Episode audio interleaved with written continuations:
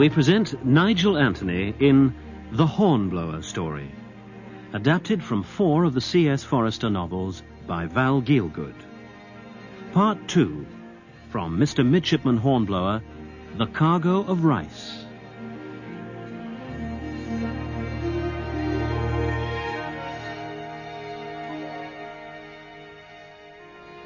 You will hear some people talk as if all life in the Navy afloat is much the same thing. You can take it from me that they don't know what they're talking about. Service in a ship of the line, like the Justinian, in which I started my career as midshipman, and service in a frigate, like the Indefatigable, Captain Sir Edward Pellew, was as different as chalk from cheese. In a ship of the line, no midshipman could hope to be more than an unconsidered trifle. In a frigate, there was usually the chance of taking prizes, and a prize might mean an independent command, if one only had the luck. An independent command. I thought of it all day and dreamt of it all night.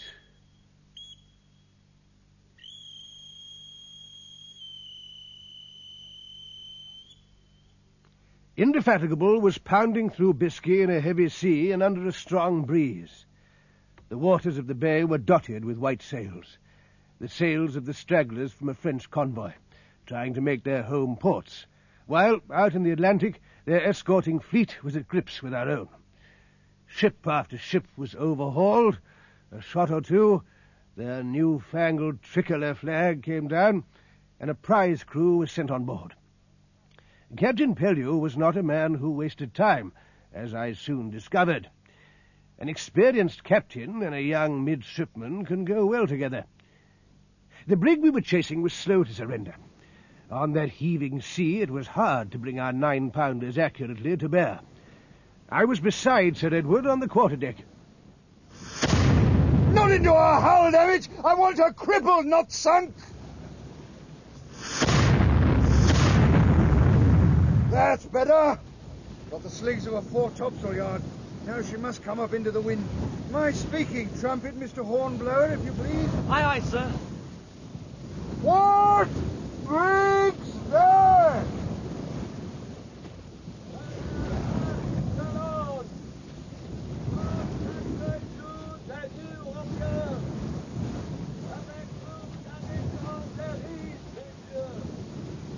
What does the fellow say? Marie Gallant to Bordeaux. twenty-four days out from New Orleans with rice. Oh, rice to revolutionary France, eh? That'll sell for a pretty penny when we get her home. two hundred tons, I'd say. Crew, twelve at most. She'll need a prize crew of four, a midshipman's command. See what you can do, Mister Hornblower. Me, sir? Take four men of the cutter's crew and board that brig.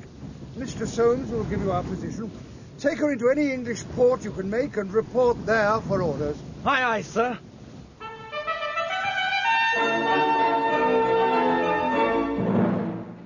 It was no joke jumping from the mizzen chains into the cutter with that sea running, but it was no time to hesitate under Sir Edward's eye.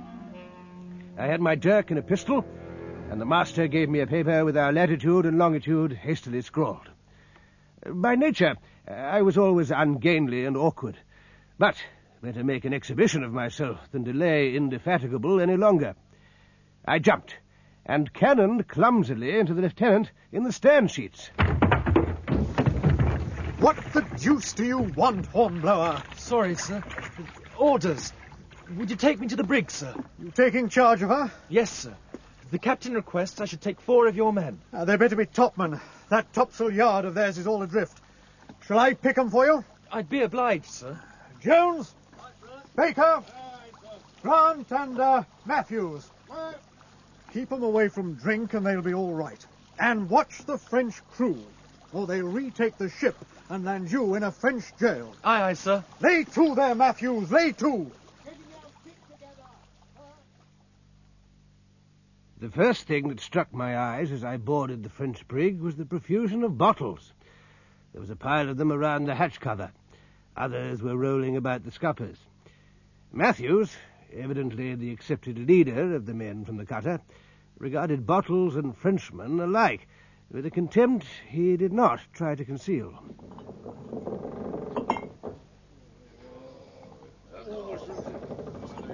By the holy, they made the best of their time, sir. Wish we were as happy. That'll do, Matthews. Jones, Grant, brace the after yards to larboard. Aye, sir. I'll take the wheel myself. You're rated petty officer, Matthews. Get to work at once and clear away that raffle forward. Aye, aye, sir. Get that jib in before it floats itself to pieces. Aye, aye, sir. We'll need more hands than we have, sir. Uh, can I put some of the Frenchies to work? If you think you can, and they're sober enough. I'll work them all right. Drunk or sober, sir. Very good. Carry on. We'll square away. Uh, what's your course, sir? For England. Northeast by north. Oh, Matthews. Uh, sir? One of those shots we fired. Looked as if it held her. What's the damage? Don't rightly know, sir. We must take a closer look as soon as we can. Better sound the well now. Aye, aye, sir. I'll need a sounding line and a light. I'll, I'll get him, sir.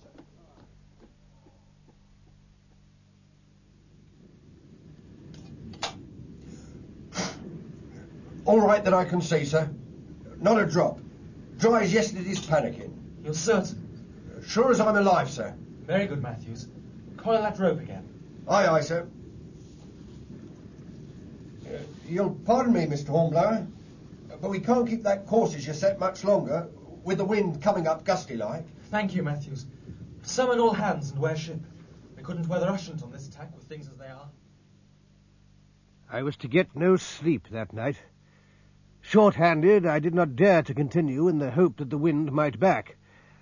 I remembered my reading and instructions warning me of the terrors of a lee shore. The thought of taking help from my French prisoners stuck in my gullet, but I could see no help for it. I sent below for their captain. I did not care for the look of him when he appeared. Unshaven, bleary-eyed. Votre nom, monsieur? I speak English. Five years I spent in one of your Portsmouth hulks during the last war. My name is Jules Leblanc, lieutenant. I'm Horatio Hornblower, midshipman. Hmm. Mister Hornblower, my men are hungry. No doubt. Mine are. I am. I have a cook aboard. Fortunate. Then we can come to terms. Terms? Simple enough. Your cook will provide food for everyone on board the Marie Gallant. You undertake that you and your men will make no attempt to recapture the ship. The wind is set foul for England, monsieur. That fact has not entirely escaped me. And we ride a little heavily, is it not so? Maybe. A leak, perhaps. Her well has been sounded. Not a drop of water in her. One shot from your frigate struck our hull. You know that we carry a cargo of rice, monsieur. I do. And you won't also, should there be a leak. Every drop of water taken in by the ship would be absorbed by the rice. Sounding of the well would tell you nothing. Where do you think the shot hit her? On the port side, for her. You were close-hauled and heeling over when we hit you. If there is a leak, it must be below the waterline. I'll go and see. You do not send one of your men? I prefer to see for myself. Our terms. They are agreed, Monsieur Leblanc. You have my hand on it. Good enough. Matthews! Up! Get a line rigged. I'm going over the side. You'll take charge, Mister Matthews. Aye, aye, sir. If I find there's a hole, we must further a sail and get it over somehow to plug the leak. Monsieur Leblanc here has promised that his cook will feed us. Better take advantage of his offer.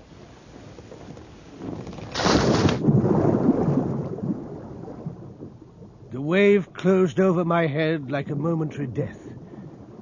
And there it was, two feet below the waterline, a splintered, jagged hole, square rather than round, and at least a foot across.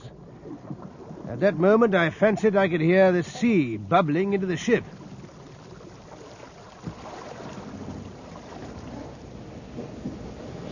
So you were right, sir. The Frenchman was right, Matthews. That leak must be plugged, and we've little time to spare. I doubt if we've time at all, sir. What do you mean? Look there, sir. That deck seam, and the pitch bulging out of it. Mon Dieu! The cargo, it increases itself. What the devil do you mean? It's the rice, sir. The water's got into it and it's swelling. It'll burst the ship's seams open, sir. And the sooner we get a sail over the leak, the better, Matthews. If it's possible, sir. Of course it's possible. I said she was riding heavily, monsieur. Now you can see. She's already much lower in the water. You keep an eye on your own people, Monsieur Leblanc. We cannot afford any panic. Hurry with that sail, Matthews. Aye, aye, sir. And have her laid on the starboard tack. But on this present tack, we can easily make Bordeaux. Surely will not risk all our lives. That be damned for a tale.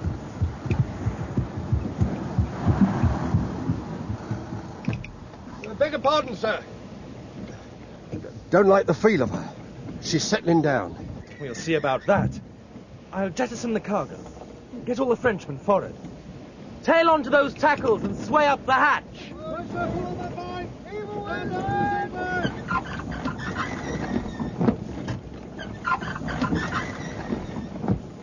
over! This... this is madness! Of course, we'll do our best, sir. But it seems to me she's settling fast. I don't have to tell you twice to obey orders, Matthews. Are we going to be beaten by some rats and a few tons of rice? And you, Monsieur Leblanc, if your men don't want to drown, let me see them start working. Matthews drove the French seamen to work with a rope's end. He and my other three strained and heaved like heroes. But after at least fifty tons of cargo had been hoisted out and flung overside, the brig was a full six inches lower in the water. Now she was leaking like a basket, the water pouring in through the gaping seams, only to be sucked up immediately by the thirsty rice. There was only one thing to do.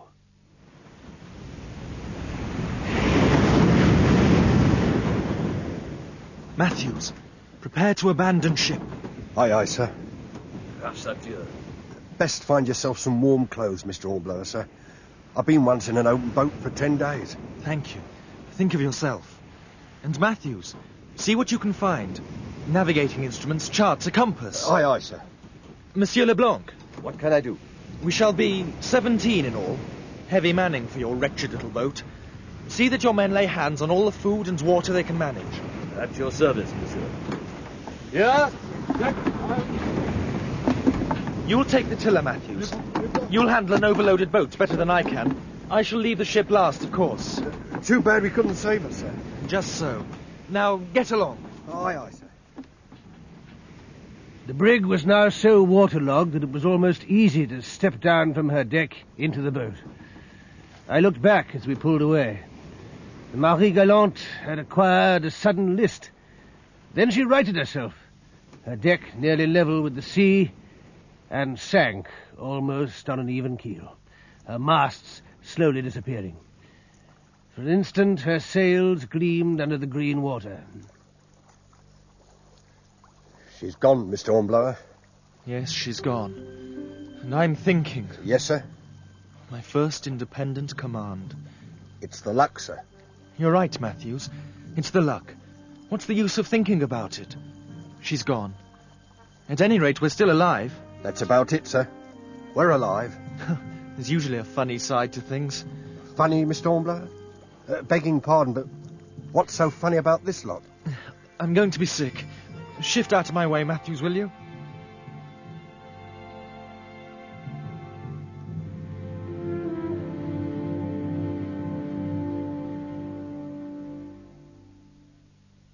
It was a bad time in that open boat.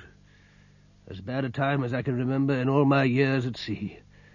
The Frenchman huddled in the bows, Monsieur Leblanc amidships by himself, my four men with me in the stern. Two nights without sleep. Wet, cold, and that damned seasickness of mine. Not to speak of the thoughts which nagged me of how I'd lost my first command. At seventeen, you let these things get under your skin. A biscuit of hard bread and half a pannikin of water didn't offer much in the shape of consolation. Mast step, sir. Lucksail bent, and ready to hoist. Wind's backing westerly, little Matthews. We'll make sail. You'll keep the tiller.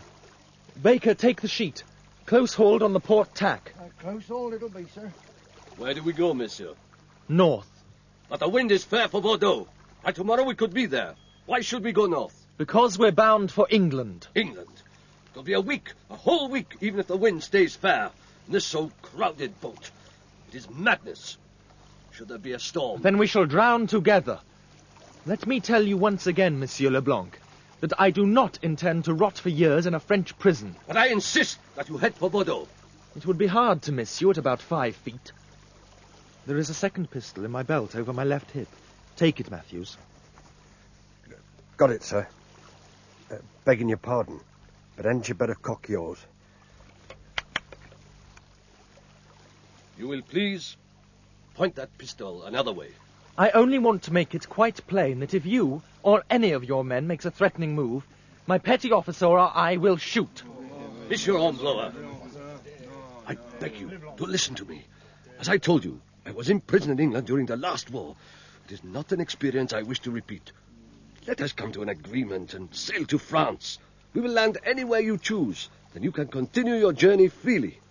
Or I will use all my influence to have you and your men sent back to England without stipulation for exchange or ransom. This I swear. No. Is it not a fair offer? Your government would never part with trained seamen like mine on representation from you. They're too valuable. But I assure you... It is also my duty to see that your trained seamen do not return to France. That is your final word? Yes. Shall I clout his jaw and shut him up? That'll not be necessary, I think, Mister Matthews. At least put your pistol away. It is dangerous. You give me your word that you will do nothing to interfere with my command of this boat? I swear it. And your men? I undertake for them. Very well.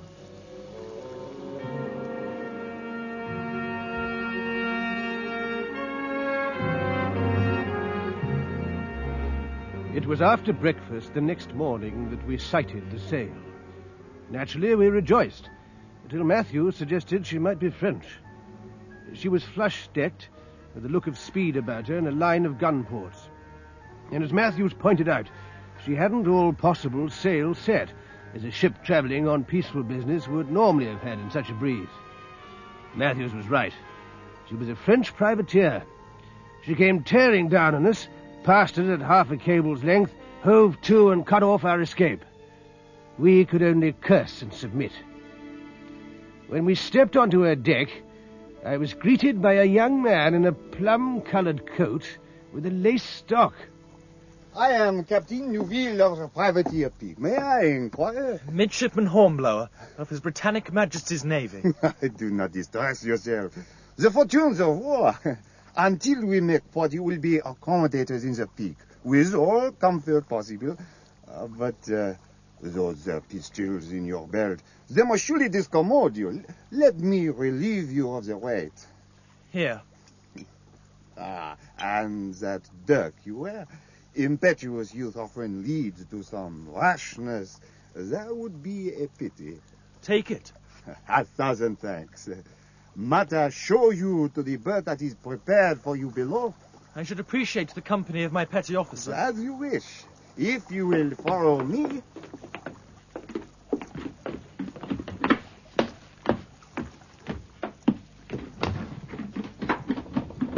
The market in uh, San Domingo has been closed by recent events.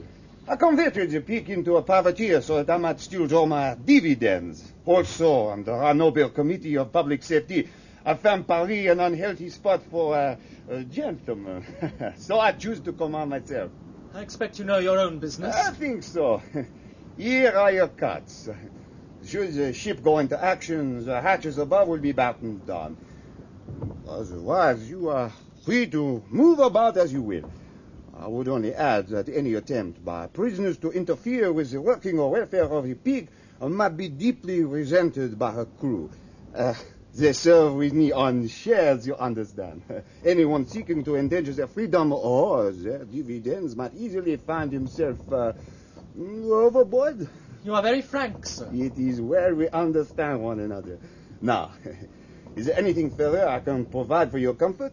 Apart from the society of your excellent petty officer. Pray, step inside. Thank you. Something to read? If you can refresh. I can. I have some professional books. I recommend to you Leblanc's Handbook on Seamanship. That will do very well, monsieur. I may rely on your care for the welfare of my three other men. Oh, must your guests take their turn at pumping out the ship. I protest, sir. That sort of menial work. We will not discuss it, if you please. Damned mincing fellow. I'll get my hands on him by and by, sir. You will keep your hands to yourself, Matthews, unless I tell you to the contrary. Aye, aye, sir. Uh, begging your pardon, Mister Hornblower, but being in here with you like this, sir. I like company. Don't you? But you an officer, sir? It is perfectly fitting, Matthews, and it is my responsibility. Very good, sir. Uh, this is the uh, soft of the two cots, sir. And I'll take the other. Damn it, Matthews. If only I'd had the sense to get that shot hole in the Marie Gallant plugged a bit earlier, we shouldn't be in this pickle. Hardly your fault, Mister Hornblower. Incompetence is always a fault. And it looks as if I shall pay for it by celebrating my eighteenth birthday in a French prison. It was a damnable situation, with little to do but brood on my failure which had brought me to this fix. For days we cruised in the channel approaches and saw nothing but a tossing waste of water. Then one morning, Matthews and I were both on deck. There came a hail from the masthead of a ship visible to windward. She altered course towards us, and the Peak stood towards her, all sail set for pursuit. Or flight. I wonder, Matthews... By God, sir, it's the old Indefatigable, no less. We are on the edge of her cruising ground. All the same, it's long odds against... Oh, I'm not mistaken, sir. I'd swear to it. You may be right, Matthews. There. She's loosing her royals. We'll be back aboard in time for grog. My God. She must first catch us. Did I hear you're a petty officer or have Monsieur Hornblower? That is your red ship? She may be. In that case, you can tell me, wh what is her best point of sailing? I think not. Such nobility of attitude is out of place. I could induce you to give me the information, but fortunately for you, it is not necessary. There is not one of His Britannic Majesty's clumsy frigates that cannot sail the Peak running before the wind. However, in the circumstances, I fancy you and your companion would be more... comfortable below? I prefer fresh air. Yet, you will obey my orders. Below, monsieur. You will please go below.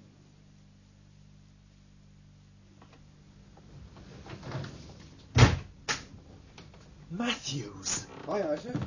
That door in the after bulkhead. Did you see it when it was unlocked? No, aye. It gives on to the boatswain's store. Paint, Matthews, paint! That door's two solid slabs of wood, sir. Don't make difficulties, Matthews. Take off your jersey. My jersey, sir? And don't ask damn fool questions. Now, unravel it. Then slash open that cot mattress and scoop out the ticking. And here's a use at last for Monsieur Lebrun's treatise on seamanship.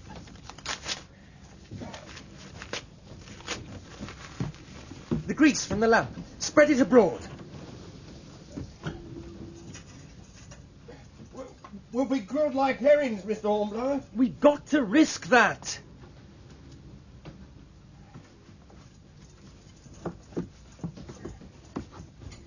Get up on deck again. We was ordered below. Get on deck. Argue. Do what you like or what you can, but stay there. What about you, sir? Do as you're told. I'll join you in a minute or two. Jump to it, Matthews! I was committed. I grabbed the lamp and smashed it onto the torn paper and scattered straw. The flame caught, spread and flared. I followed Matthews. On deck, Neuville was watching the helmsman with occasional glances aloft to see that every sail was doing its work. The men were at the guns, two hands heaving the log. How much longer would I have? As it turned out, it was long enough. Nothing was so feared in our wooden ships as fire. A rush of flame shot through a cabin skylight.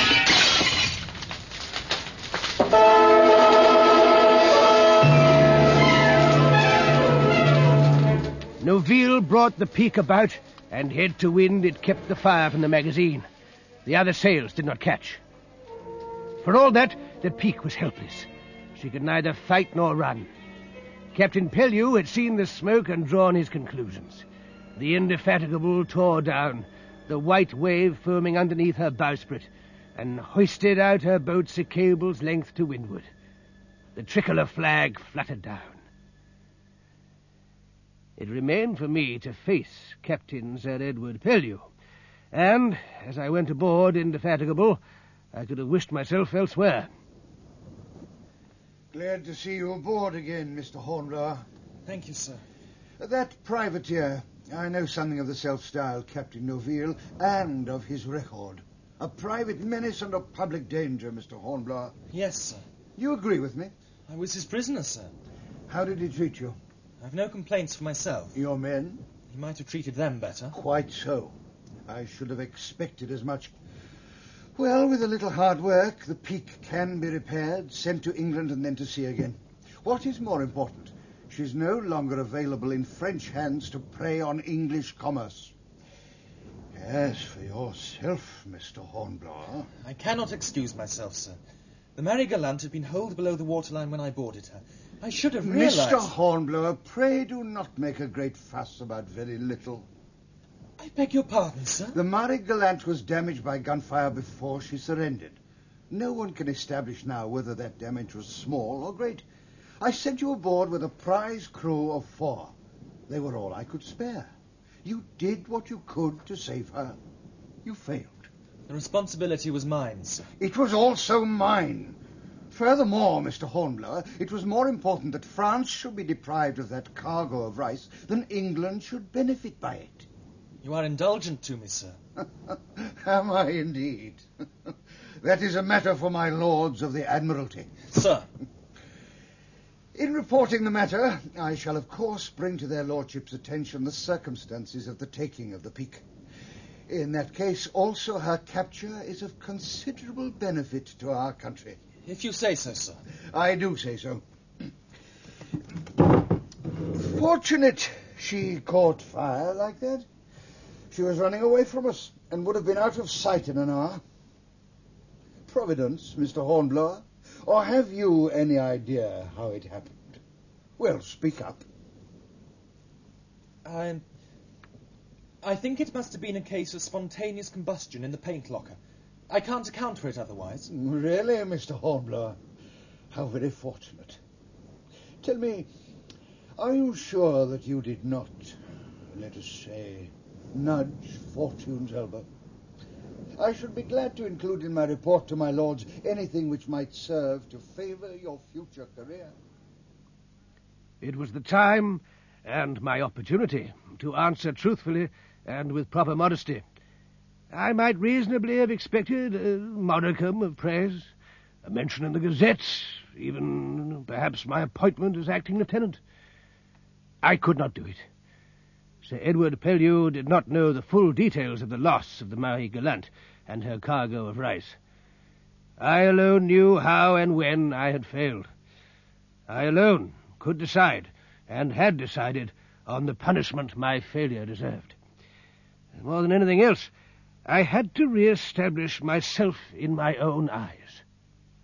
I can't account for it, sir. I can't account for it, I repeated to Sir Edward. And when I had spoken the words, I was conscious of a sudden and enormous relief, of not a single twinge of regret.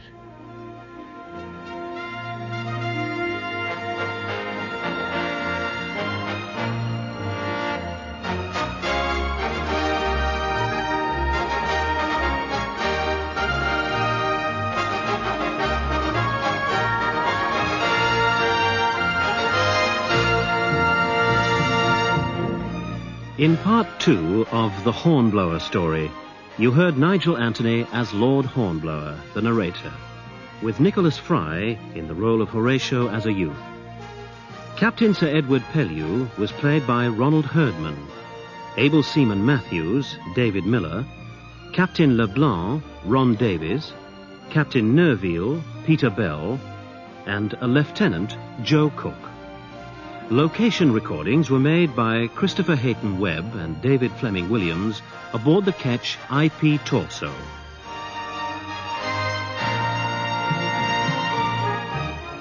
The Hornblower Story is directed by Trevor Hill.